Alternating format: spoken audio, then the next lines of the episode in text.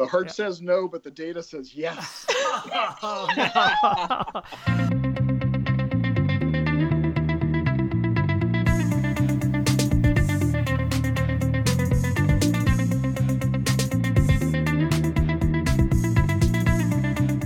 Yeah, describe things like empathy and compassion and stuff like that. I use that a lot when I'm working with kids.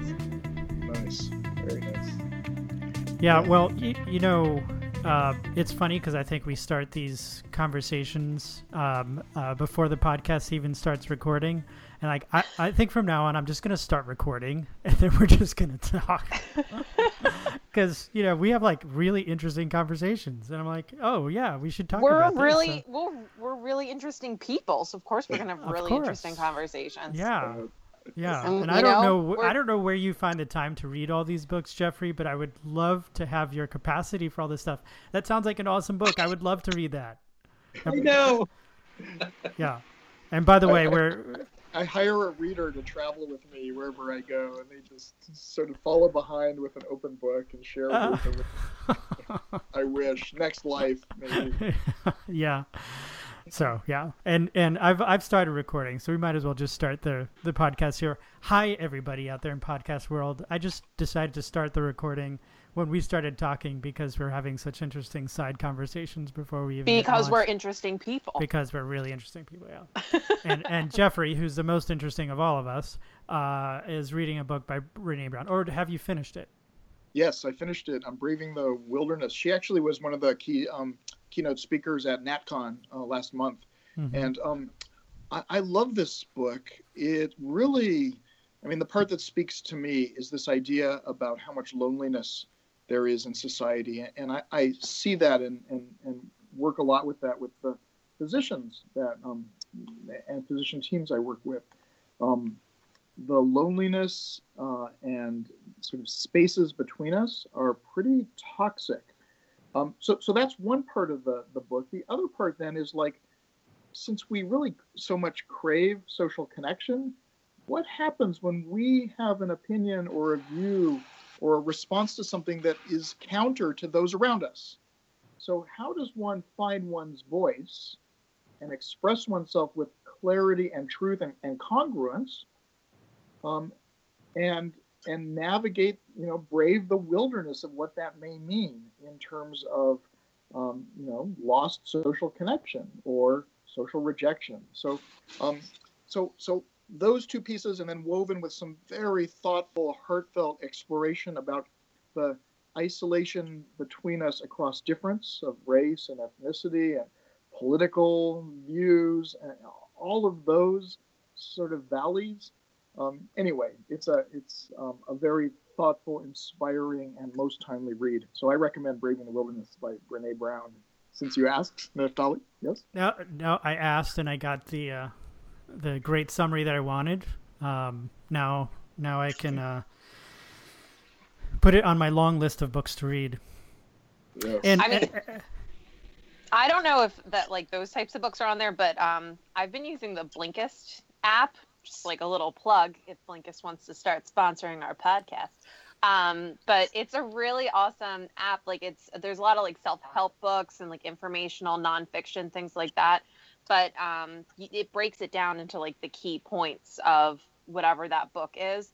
And there's also like audio versions like of it. So you can kind of read a whole book in like in 5 minutes and get all the major points from it. So because since I'm in graduate school, I don't really have time to do any leisure reading / don't want to, or I feel guilty because I should be reading a scholarly journal article. So that's kind of how I, you know, still feel like I'm, you know, involved in like my knowledge base, even though it's so cheating. It's kind of, do you guys remember like Cliff Notes or like Spark Notes or whatever? That's what I was thinking. Yeah, it's like that, but it's like, you know, We're just calling it what it is. It's cheating, but it's totally okay. You know, you got to figure it out somehow. It's better than not reading anything at all, I think.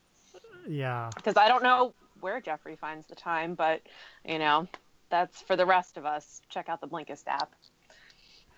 Yes. That's a awesome recommendation. Yeah. Now I have to find the time to download the Blinkist app and figure that part out.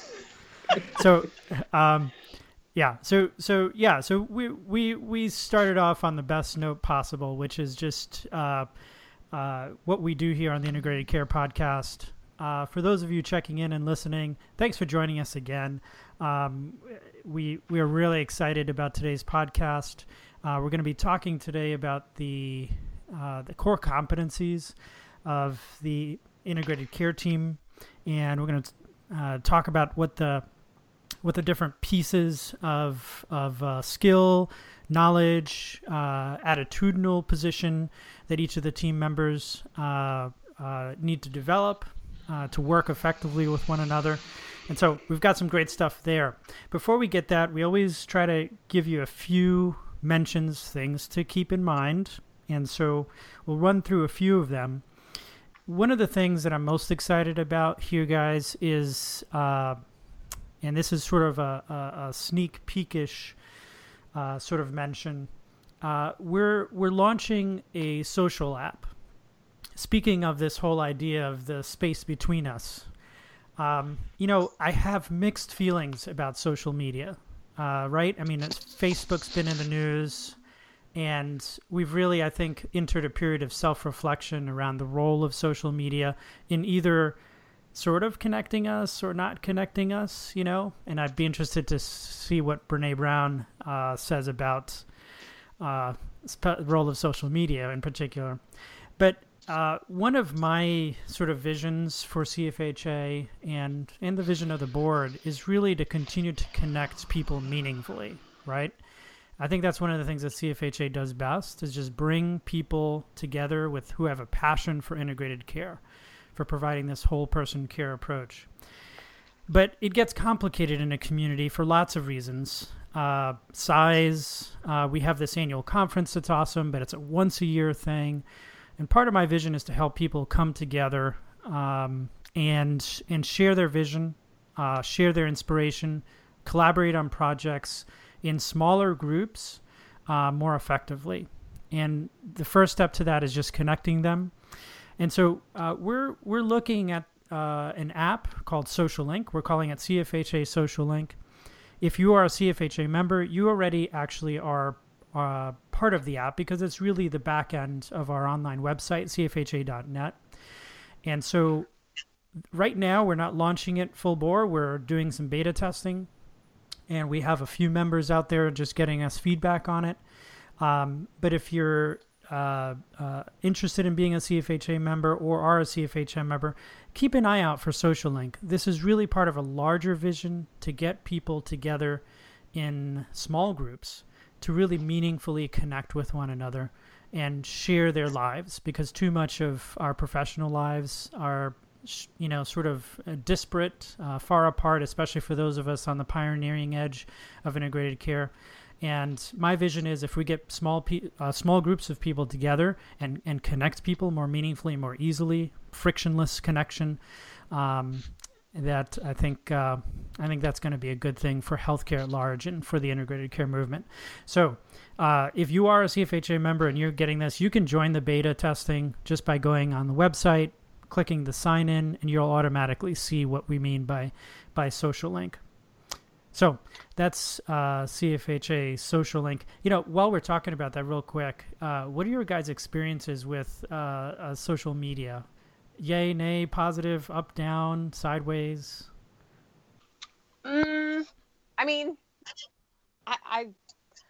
It's kind of strange because I'm at like a place I feel like where I have experienced like half of my life with it and then half of my life without it. Like I didn't have Facebook until I went to college because it was only for college students when it kind of first launched. And now there's like the kids that I nanny have Facebooks and they're like 10. So, that's kind of like a little weird. And, I think that, you know, it does make people's worlds bigger. And I like it for that. I think that there is a huge connection piece, which is really amazing. I know personally I've been exposed to things. Honestly, being a part of this podcast is because I saw a post on the Facebook page. So like this wouldn't even be a part of my life or something I would be involved in if it weren't for social media. But I do think that there's this other piece where people are kind of putting a lot more stock into how they appear online or what their social media presence is versus actual real life connection. And I work with a lot of like teens and tweens, and their self-worth and their self-image is wrapped up in like how many likes they get and, you know, what they look like with, you know, Instagram filters on and things like that. And so that part of it's a little scary. I can't remember what episode, but if any of you watch Black Mirror on Netflix, have you guys ever watched it? No, I love all these references. Yeah. What is Black Mirror? Oh my gosh, you guys, Black Mirror is like, so there's 2 seasons out on Netflix so far, and it's really good. So every episode is something different, and it's kind of a satire kind of piece on some aspect of society. And it's a little dark and very psychologically stimulating, but every episode's like just about an hour long. And there's one episode, I'm pretty sure it's in the first season, and it's kind of takes place in this future society where instead of having like money as an exchange, it's your status and what you can get and what you're entitled to in society is based on how many likes you have on social media. So like you can only access certain goods and services if you're at a certain like level ranking with your social media likes and things like that. So if you do something that people don't like in real life, they can like take this rating, like in the show, they like take out their phones and they're like, oh, you didn't smile at me, I'm going to mark you down a couple points. And that actually affects people's real world experience with what they have access to. And it's this girl who, I'm not going to tell you the end, 'cause you're all going to go and watch it now, but she starts out in her whole existence, she's doing really good. She's really trying to get to that next tier, but she's doing really good with all of her likes. And then it's just kind of like one bad thing happens after another. And she kind of gets to a very different place towards the end of the episode. I highly recommend it. I will figure out what episode it is so that we can link it in the show notes, so people can check that out. But it's a really thought-provoking thing to kind of just check out in reference to social media and how it affects our lives. Well, I can tell you that we will not be implementing that feature as part of our CFHA social link. You don't have to worry about your status going up or down relative to your profile. But no, yeah, we're you know, my vision is really about this being a conduit for real relationship, not a substitute for real relationship. So we'll see. We're in beta testing now. Again, go to the website for that. A couple of other quick mentions here. I'm really excited about, I'm a little bit of a geek with this kind of stuff, but no, really? our research and education committee worked real hard. A subset of that group worked real hard on some research summaries, covering sort of abstracts across integrated care in different areas. And we'll include some of those notes in the links to that in the summary. But these research summaries, give you a quick synopsis of the last few months in integrated care. And we're going to be putting those up on integratedcarenews.com. They're on the main website right now. We'll put the link up to that. So if you're a geek about integrated care research, these folks worked hard to create those. So check those out. And then last but not least, we're going to be talking here in a moment about the conference in October. Registration is going to open June 15th. So many of you will be listening to this podcast around that time. So check the website, integratedcareconference.com, for that. We are so excited about that. Speaking of which, guys, you know that you all had the privilege of getting a sneak peek at the concurrent sessions. And instead of our regular news and notes, this month, we're going to be giving you all, our listeners, a sneak peek at the concurrent sessions and some of our favorites that we have coming up. So let's take a few minutes to talk a little bit about what exciting stuff is coming up. And I will just say, I know I'm biased, but when I was looking through all of the sessions, I found myself thinking, I'm going to have a hard time. And as the executive director, I have a hard time going to sessions, period, because of all the other stuff I got to be doing. But if I'm attending this conference and I'm having to pick and choose which sessions to go to, I was having a really, really hard time making decisions. I'm honestly telling you, I think the quality keeps getting better every single year, and it's getting harder and harder to make those choices. It's a little bit more painful to, you know, say no to some things that I'm really interested in. So anyway, without further ado, guys out there in podcast world, this is your sneak peek at the 2018 conference in Rochester, New York. Jeffrey, let's get your favorites. What are the ones that you are looking forward to kind of attending the most? Well, I can't wait to go to the conference. And one of the reasons is because in response to your earlier question, social media only takes us so far. And it's, as Simon Sinek says, it's really about the handshake. It's about the true connection. And that is what happens so amazingly and magically at the gathering. So I'm looking forward to Rochester and two presentations in particular. The first is Dr. Stephanie Trudeau and Dr. Barry Jacobs from Crozer Keystone Center for Family Health in Pennsylvania. And they're doing a talk on chronic progressive illness in the family and these sort of family-centered shared care plans that weave in spirituality and religion in the assessment.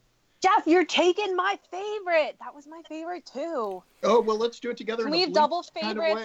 Kind of well, we can go together. We'll sit next to each other. It'll be fun. Well, what caught your eye, Amber? What did you love about that one?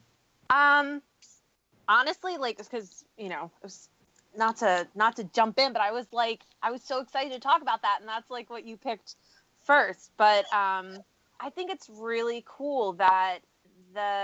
Obviously the family centered and all that kind of stuff, but I'm really intrigued by this whole, the role of spirituality and religion in assessment, because going with what you were talking about with the whole Renée Brown book thing, you know, we're very afraid of kind of that role of, you know, connecting with people. We don't want to offend anyone. Like, how are we, you know, making sure that we are encompassing the whole person and creating that bridge for that connection to make sure that we are incorporating all aspects of that person, which I think spirituality is like, you know, a huge piece for a lot of people.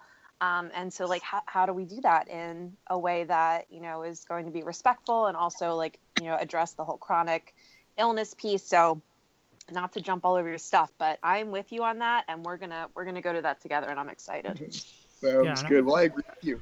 Patients want, the research shows that most patients want practitioners to talk with them about religion and spirituality, but it has not been the traditional comfort zone of healthcare and mental health care practitioners. And so anyway, I'm just so excited. I don't know Dr. Trudeau, but I do know Dr. Jacobs. And having been a journalist before he became a psychologist, makes me especially excited about the way he tells stories and will tell a story about their shared care planning. The second one that I'm excited about. Yeah, you know, before you go, I just want to mention also just that spirituality emphasis.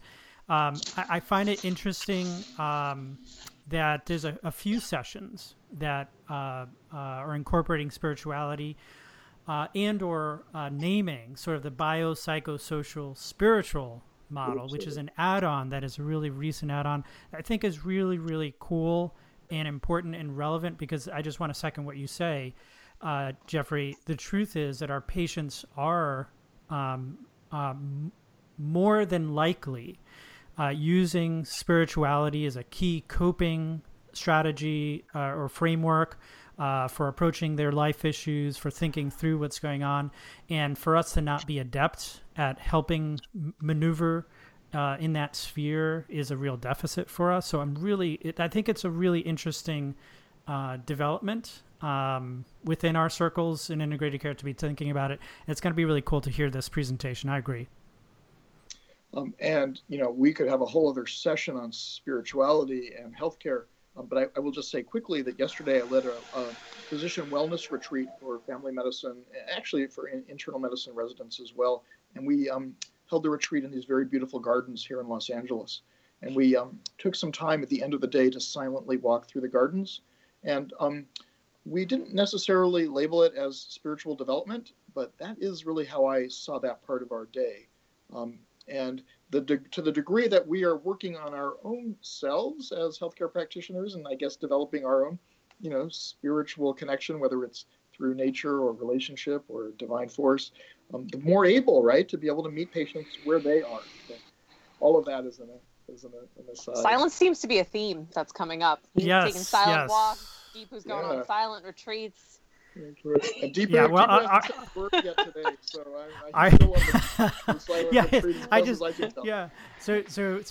podcast listeners don't know, because we were talking about this before. Deepu just came back from a silent retreat, and apparently we're talking so much, but Deepu is so deeply centered that he finds no reason to be talking right now. It's kind of a Blinkist approach to... Yeah. So, all right, so, Jeffrey, what's your other one? Yeah, my second one has to do with telling stories. And we have so many great stories to tell in integrated care. So the presentation that caught my eye is are the outgoing editors and the incoming editors of Family Systems and Health. And so this is Colleen Fogarty and Larry Mauch and Nadia Sunderji and Jody Pilla. Who will be really, I think, opening the door for all of us into their journal, helping us find a way in, encouraging us, I think, to share the stories of the remarkable work we're doing, the research kind of work that you were discussing earlier, Neftali. So, you know, they're going to talk some very tangible things about, you know, how we overcome our barriers to writing. They're going to, I think, be hoping that some of us will certainly write and write more. I think they're going to hope that more of us volunteer to be peer reviewers. But I think that mostly what they're going to do is really lay out a beautiful buffet of tempting, options and opportunities for us to sit down and do the writing that we need to do. So anyway, that's on the top of my list as well. Yeah, that's going to be cool, especially because of the transition. You know, it's really an opportunity for Jody and Nadia to express their vision for the journal and invite, you know, the audience to really get excited about that and maybe prep some of their work for that. So, yeah, that's going to be a good one. So, Deepu, you have been silent since last Sunday. We're going to allow you to speak now. Yes. I break my vow of silence to be on the podcast today. I hope everyone's really honored, because, you know, it's a big deal. That's right. Let's see what he has to say. I don't know. Let's see. Let's see what comes out of my mouth. I guess plug for spirituality. I think it is a central tenet that guides all of our lives. Last week, since returning, I saw several patients on Tuesday and Wednesday, and two of my interventions that I completed with a mom who has a difficult time with depression and anxiety and some drug use. One of the interventions that we developed was spiritual connection and time with her son that she's going to pursue as a valued behavior. And sometimes when you ask about social activities, one of the things I also ask is, do you connect with meaningful groups such as faith groups or social groups? And usually it comes out there. And people really want to get back to that. And if you're doing one more positive thing that adds meaning to your life and are committing to that behavior, it's going to move you in a meaningful direction for your health and overall well-being. So plug for that. The two... sessions that really piqued my interest, Jeff, I think you're taking all our best ideas. So one was disseminating your ideas, a conversation with editors of Family Systems and Health. I'm particularly interested in this because, one, I'm excited to sort of see what they are going to talk about in terms of strategies. But I also know, as we think about our field and moving forward, Dr. Palaha is really invested in this idea too. There's a lot of talk about implementation science and dissemination kinds of research, and sort of using those kinds of frameworks to really look at the impact of integrated care and its population reach, right? So we're so used to traditional models and methods of research and design. And I'm really excited to see how the journal is going to invite newer conversations. I had a conversation with Dr. Ken Corso a few weeks ago. I was telling him about a few things that we were doing here. And he said, oh, you should write this up. I was like, really? Like, I can write that up? And he said, yeah. So it's definitely opening my eyes, because we're at a stage in our project where we are ready to send some things into the literature. And so that's exciting. The second thing is psychology, medical family therapy, social work, psychiatric nursing, counseling, and others. You took one of mine. There we go. You're off. Bingo. This is good. I think we're playing like Go Fish, but with like, you know, conference topics. Yeah. Like, do you have any? That's right. I think we're all linked by one or the other. This is so cool because it tells where our headspace is, right? It tells what we value. And affected collaborators or sibling disciplines at work. I think this is critically important because where I am in the Rio Grande Valley, we have a shortage in terms of providers. So we are relying on multiple licensees to become part of our integrated behavioral health mission for the School of Medicine here. And for me, as a trained in medical family therapy and doing a lot of work right now, mainly in the PCBH arena, it has always been about finding the right fit to primary care and population health missions. And we have several licensed practitioners in our team. And I always remind them that a lot of this is about our basic competencies in the healthcare team. And your disciplines give you the flavor. But at the end of the day, it's about learning to work together and really lobby and do things for other disciplines to bring them up to parity for integrated care.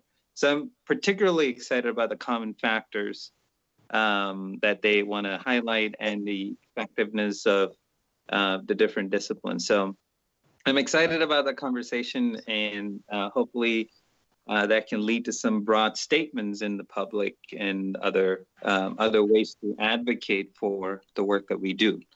So, and Naftali, I'll sort of pass it on to you. Yeah, because you already took mine. That's why. Yeah. So. Yeah, and then... Yeah, I'm sitting here re-looking, trying to find, anher second one. It's a Jeff. That's okay. Well, there's so many to choose from.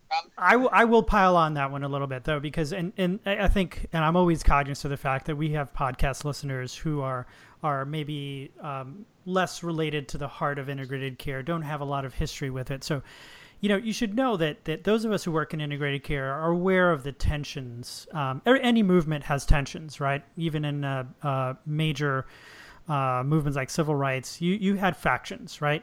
People who believe right. They have the way to do it, and opposing viewpoints on that, and integrated care is no different. We have a movement that's extremely diverse. You have physicians and PAs, you have psychiatric nurse practitioners, you have community health workers, care managers, psychologists, LMFTs, social workers, etc., and others, pharmacists, and in each piece brings a different, as you said, flavor. And so I think in recent years, there has been within our organization some tension, some sense of this group might be getting more attention and this group might be getting less, or, you know, historically there was more of this group in the organization and then there's less now, or less emphasis on this piece. And so actually this session that you mentioned, Deepu, and I'm pulling up the other one here. Another session were the ones I wanted to highlight for this reason, because I think we're getting to the point where we're actually beginning to have good conversations about this versus an undercurrent, of tension. So this one with Jody and Ty Mendenhall and Angela Lamson that you mentioned, are these disciplines at war, or are they effective collaborators? Is I think an attempt to open up this conversation, and really sort of face it and say, yeah, you know what, we are different. If I'm a psychologist and you're an LCSW, there are some differences there, but we have to work together to solve the conundrums that integrated care is trying to solve.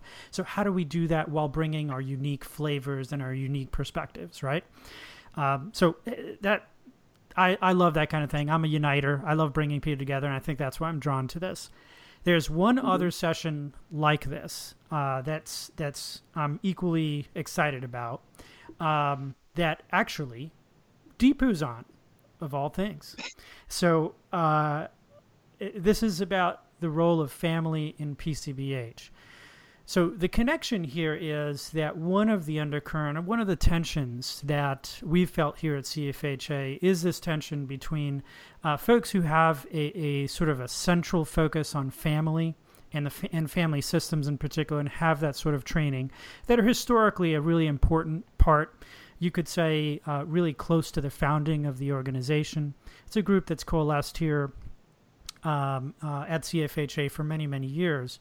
So some tension between that group and then the group that's emerged around the PCBH model, the primary care behavioral health model, that's not associated with a particular orientation or approach, but it's a service delivery model. And it's gotten a lot of attention in the last probably decade simply because it's historically sort of one of the most recent movements in integrated care. So I'm excited to see what Deepu and Patty Robinson, who's one of the, you could say, really founders of PCBH, along with her husband, Kirk Strausel, and then Jennifer Hodgson, who's a professor at Eastern Carolina University, longtime CFHA member, great presenter, big champion for medical family therapy as part of their doctoral program there. So it's going to be an opportunity, again, to face this conversation and say, look, each of these emphases are part of the world of integrated care. How do we sort of both uniquely blend the important components of this service delivery model and this valuable perspective? But also, and I'm hoping that this is part of the conversation that comes up, how do we help each of those groups, which have a lot of overlap, by the way, because as Deepu himself embodies, he's an LMFT who practices in the PCBH model, right? And there's a lot of folks doing that. How do we bridge that to where these are not competing groups, but groups that push each other, that really push each other in unique ways to further what good integrated care looks like for the individual and family. So I'm excited about those two in particular for that reason. So I don't know if you have any comments on your session real quick here, Deepu, but maybe you can give the folks a sneak peek. Am I on the right track here with what you guys are going to be talking about? You're on the right track, and I think I'll give you a sneak peek, but I do want people to come to the conference and be there in person, so I don't want to give too much away. Yeah, don't give too much away. I think from one of our perspectives is at least my role and my interest, and it was an honor to have Dr. Hodgson and Dr. Robinson sort of be part of this, and they sort of asked me if I was willing to be part of the conversation. So it was a lot of fun putting it together and clarifying a lot of things. To me, as a student of the field and a passionate advocate for the work that we do, this is about bringing a lot of clarity into the conversation and to sort of show that both disciplines of the service delivery model and medical family therapy is essentially focused on context, and context drives behavior. And a lot of the work that we do is driven by that.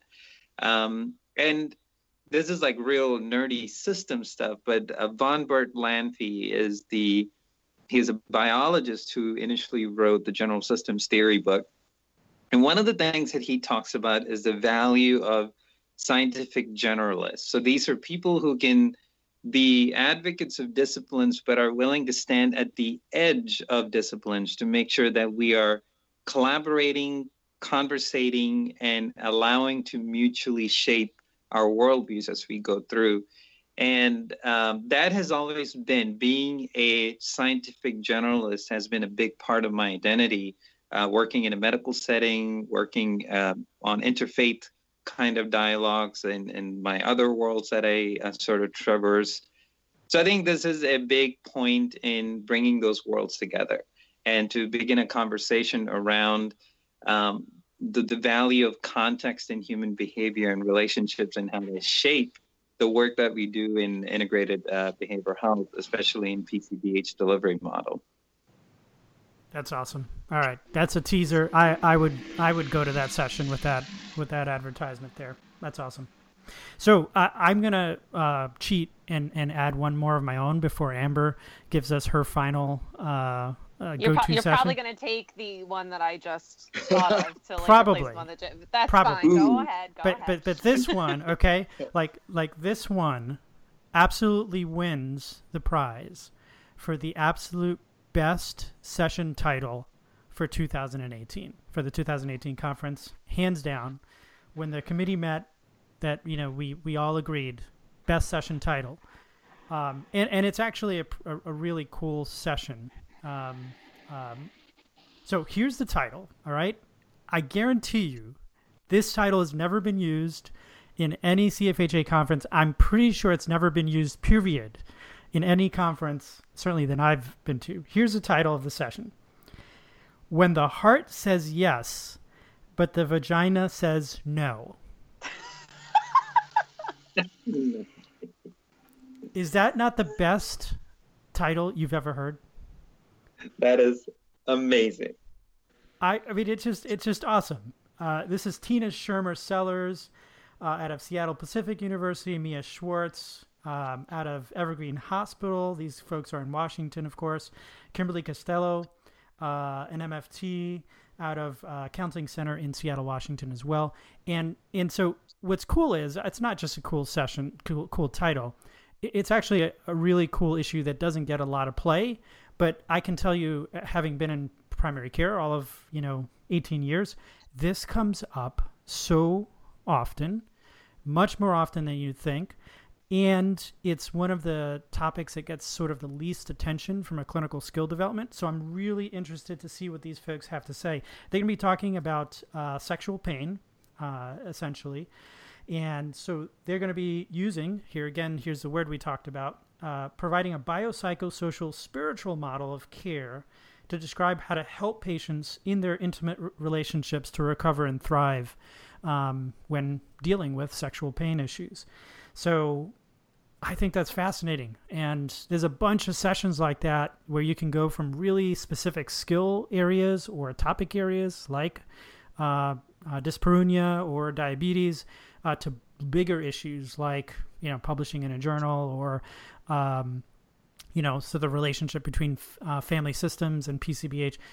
Really great breadth to this. So kudos to those folks for a great title. I just have to give it to them. All right. That was nice. Last but not least, Amber, what's your last sort of sneak peek session that you can give our folks at home? Okay, so before we get there, I don't know if there's any Brooklyn Nine-Nine fans out there listening. Oh yeah. It's a really funny show. Yeah. Okay, so you guys know that like when Detective Jake Peralta, he's always making fun of like Amy Santiago, right? And he's always like, oh, the story of Amy's life, right? So, like, that's, like, what popped into my head when you were like, when the heart says yes and the vagina says no. Oh, the story of Amy Santiago's life, right? That's okay. Not, all right, that's... You know that adds up. Oh, and if you guys haven't watched Brooklyn Nine-Nine, it's a really good stress reliever. I highly recommend it for self-care after a long day of seeing patients. It's definitely binge worthy. I'll second that one. Great show to binge. Yeah, and they're quick, they're funny, they're kind of brainless, but it's a really good laugh at the end of a long day. Also, New Girl, just got into that. It's on Netflix. I know it's been on for a while, but it's a good one. Okay, back to the more serious stuff. So the two sessions that I was also interested in that weren't already mentioned. The one was really interesting to me because it's collaborative care.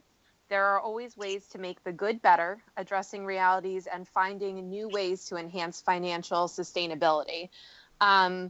This actually really jumped out at me because I help run a support group locally for chronic illness and things like that. And what I'm actually hearing from a lot of patients is that there's a lot of primary care physicians who want to practice more integrative care, but they're not able to do it and still accept insurance because they just can't spend the time that they want to with their patients. So they're actually moving to what's kind of considered a more concierge-based model, where patients are kind of giving a patient fee up front, a couple $1,000 or something like that. And then that kind of buys them a spot in this primary care physician's practice for the year. And then, you know, they're able to kind of get everything that they need. The doctor can spend as much time with them as they want. They can, you know, make referrals to other members of the care team, and they can spend as much time with them as they want. So with that said, it all sounds all well and good, but there's definitely going to be people who need, you know, this type of personalized care and need the doctors to be able to spend more time with them, especially the people that have more complicated health concerns, but maybe can't afford to like pay that retainer up front or even to do the out-of-pocket payment plans and things like that. So I am really interested in seeing like how we're going to incorporate the future moving forward with, you know, kind of the way that things are moving with insurance reimbursements and things like that, but then also being able to actually care for our patients. So I'm definitely going to attend that session, see what their thoughts are for that.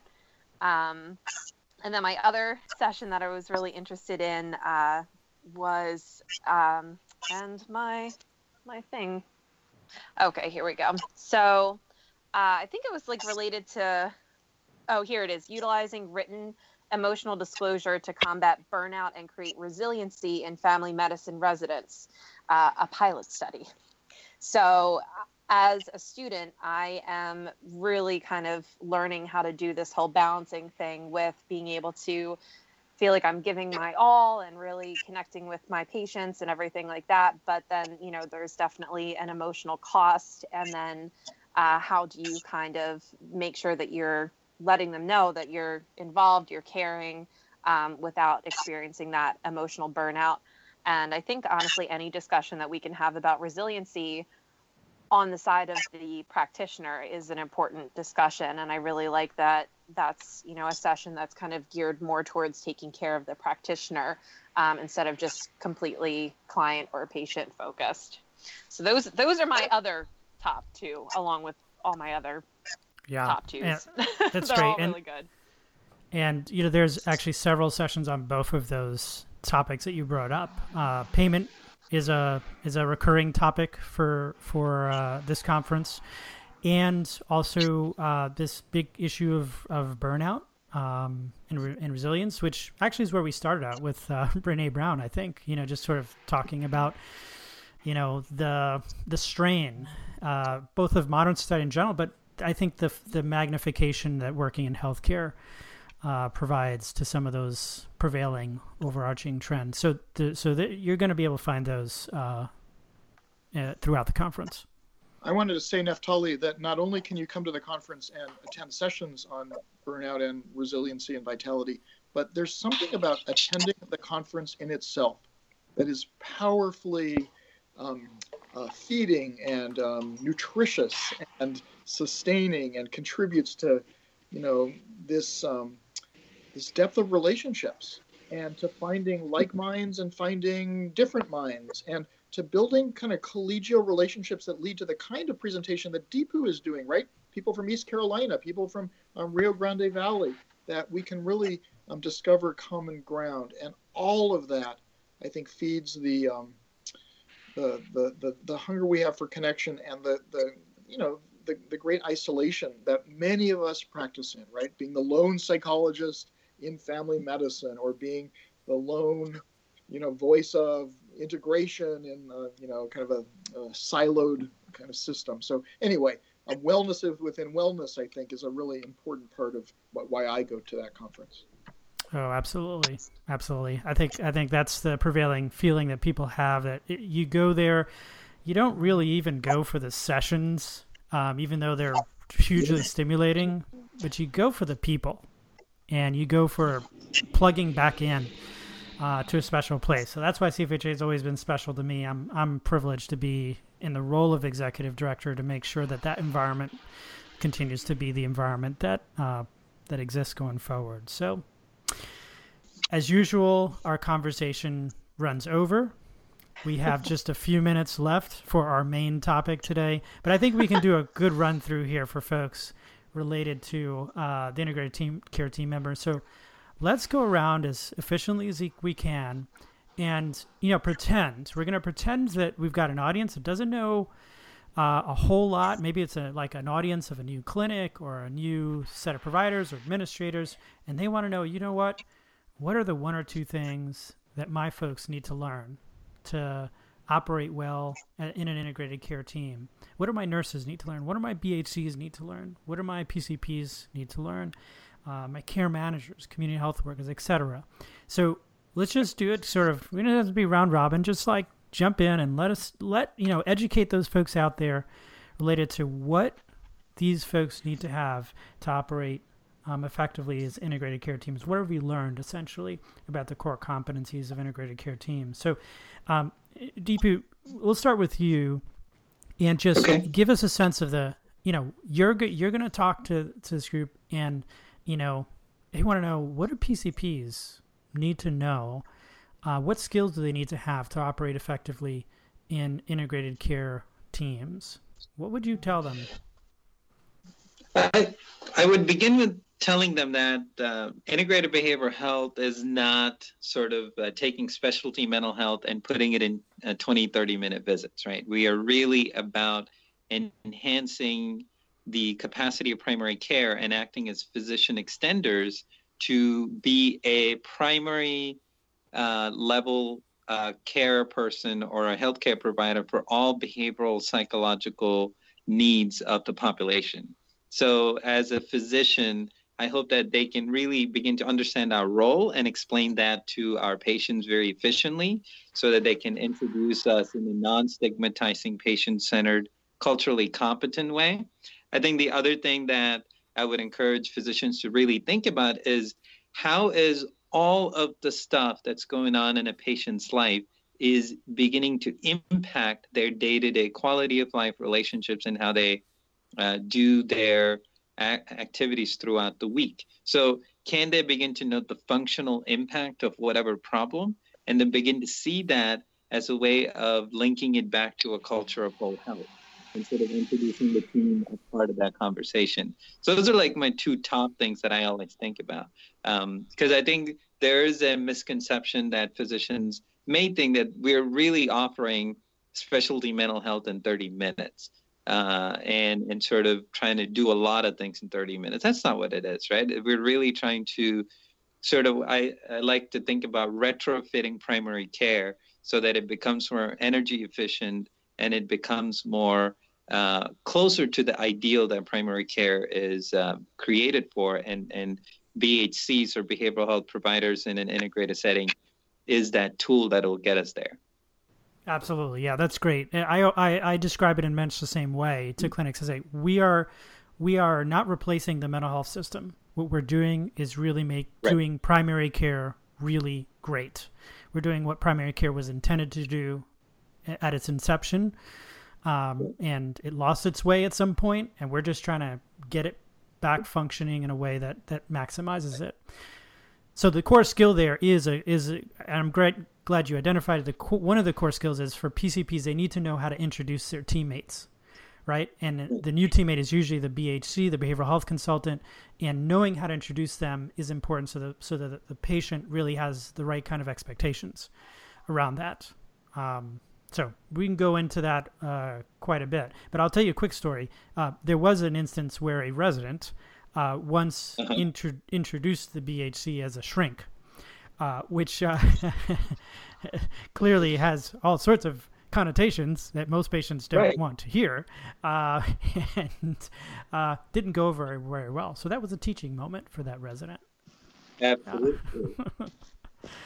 So, I mean, the way I've heard all variations of how we've been introduced, anywhere from shrink to a therapist, to a behavioral coach, to a life coach, to a spiritual director. So we've had all kinds of variability. Yeah. So well, you got to give people points for creativity there. Yeah. So Jeffrey, you maneuver the world of lots of different other team members, right? Folks like care managers, community health workers, other mental health professionals. What do these folks need as far as skill development and core competencies to operate effectively on a team? Well, this is a question. These are the waters I swim in every day. I work as a practice transformation coach for integrated behavioral health and complex care sites in the Inland Empire. So myself and my physician sort of co-coach, Dr. Brandenfels, we sit with these teams and really get into the waters of doing this work. And I'll just make a mention on our website, bhintegration.com, we list actually 16 core competencies that we feel are essential for these teams to really be able to do their work well. And not only are the competencies described, but there's lots of great training materials. So I invite folks, if they want to, take a deeper dive, to really look at what some of those competencies are, ranging from how to outreach and engage patients to supporting their self-management, health literacy. But the one that I'll talk about right now is the use of data and measurement-based practice and data-driven care. It's really important for a team to know whether or not they're really making a difference in terms of their patients' outcomes. We need to know about the complexity of their issues, both on the behavioral health side, as well as on the physical health side, as well as on the social realities of their life side. And so I think it's important to be able to have the competencies of data to build perhaps a registry, and that everyone can work that registry and know it like the back of their hand. Why is this important? Well, first, the registry really drives some of the decisions we make about who to take care of and higher priorities, right? So if I look on my spreadsheet, I can see who are my patients that have both the highest diabetes levels of A1C and the highest depression. Well, that's great to know, because those are the patients of extraordinary complexity that are going to need additional attention, and who actually seem to be really improving and stable and may not necessarily need this kind of complex integrated care anymore. But it's not only that. It's not only the use of data for us who are managing the care, but it's you bringing that beautiful data into the clinical encounter with patients. It's saying to a patient, whoa, look at what your diabetes is doing. We see here that your depression started to come down, and then your diabetes improved. Can we look at this together and see what we learn from that? Or notice how your hypertension and your anxiety both seem to be on the rise starting last April. What was going on? So data, the management, the creativity, the use of it from the back in terms of guidance and on the front end in terms of clinical treatment, I would say that's a really essential and precious important skill for our clinical and integrated teams. Jeffrey, I love that you can get passionate about registries. It takes a special person, and that's why I think you and I are so simpatico, to get excited about data.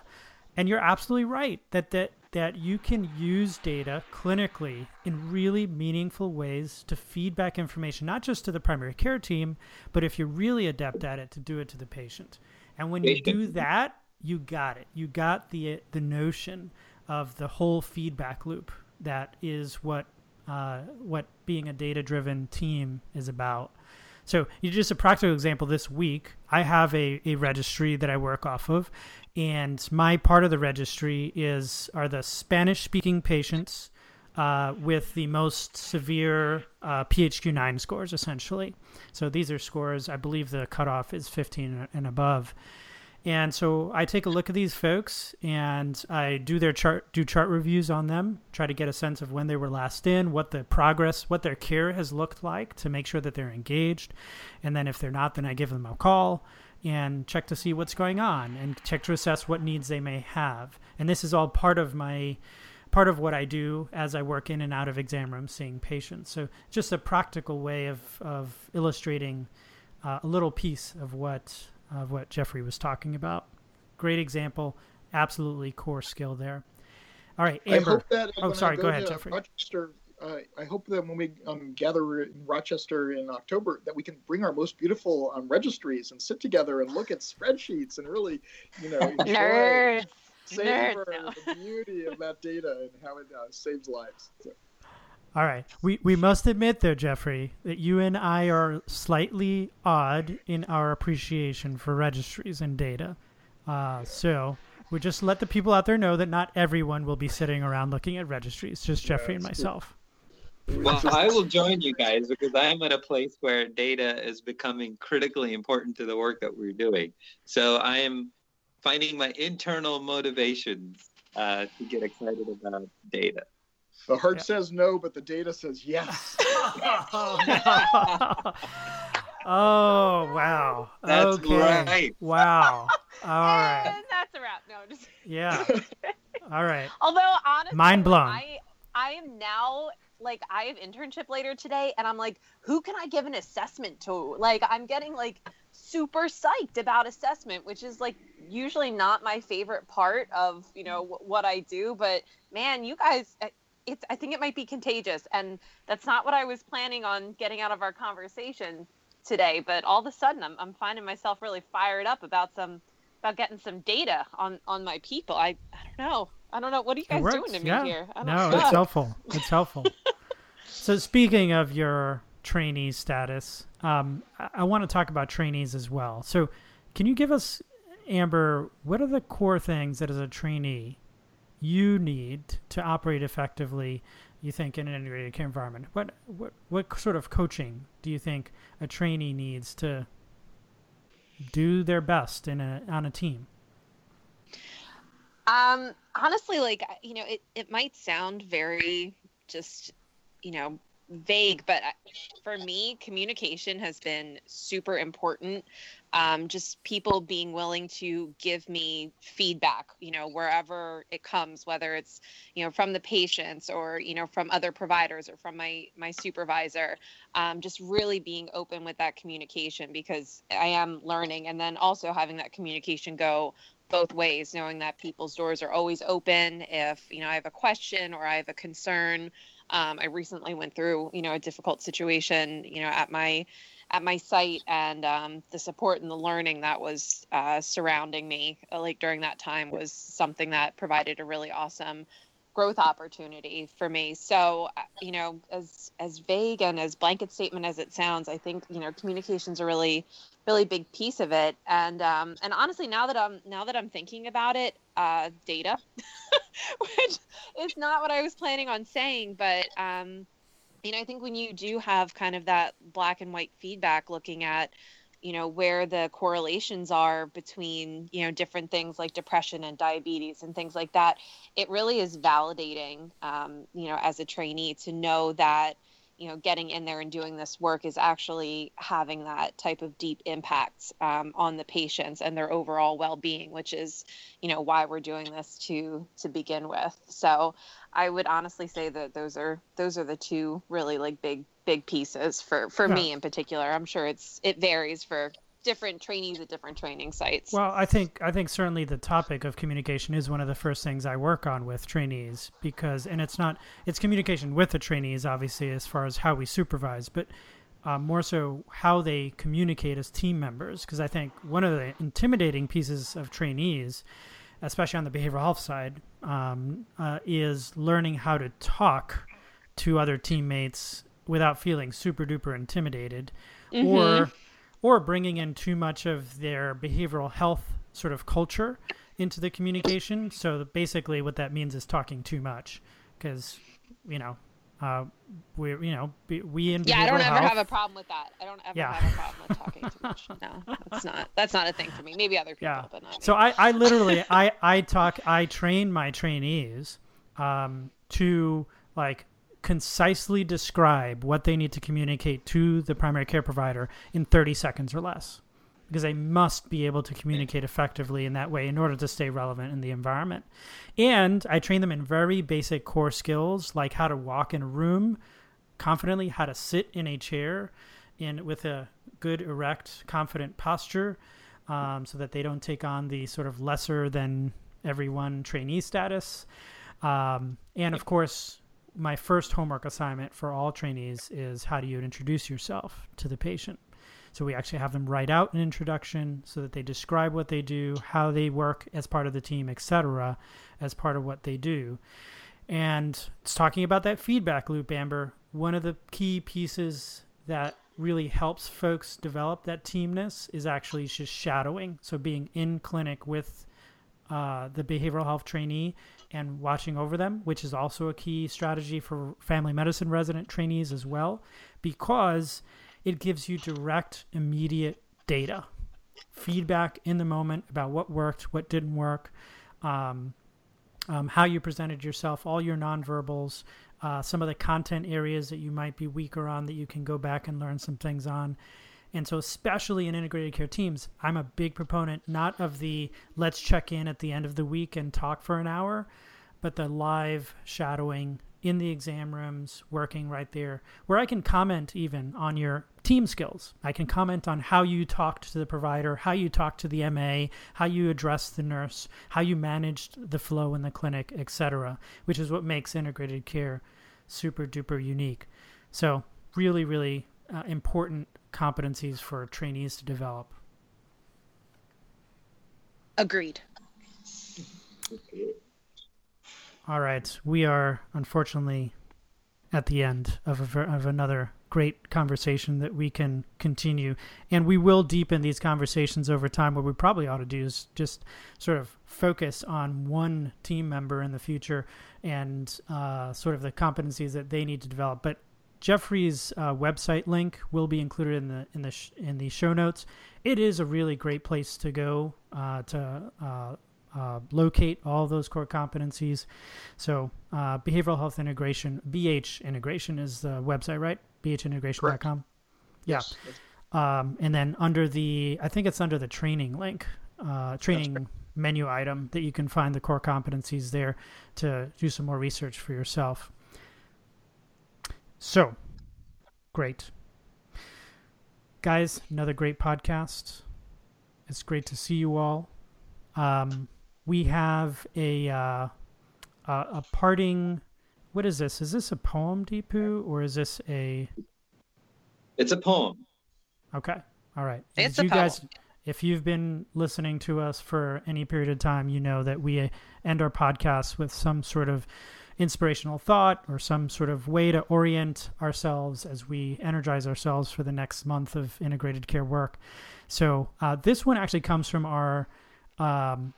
I just realized we didn't even introduce ourselves at the beginning of the podcast. We just kind of started talking.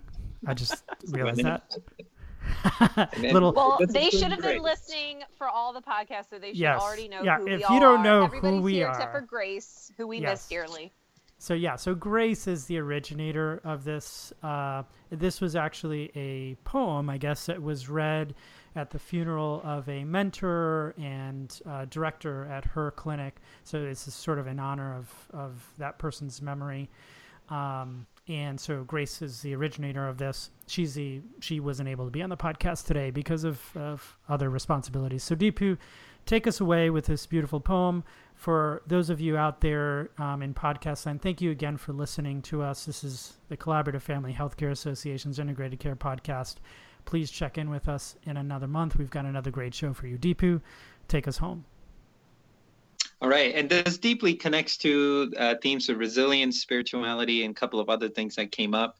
I often use this with our family physician trainees and sometimes patients to help them think about who they are and all the things that they inhabit throughout the day.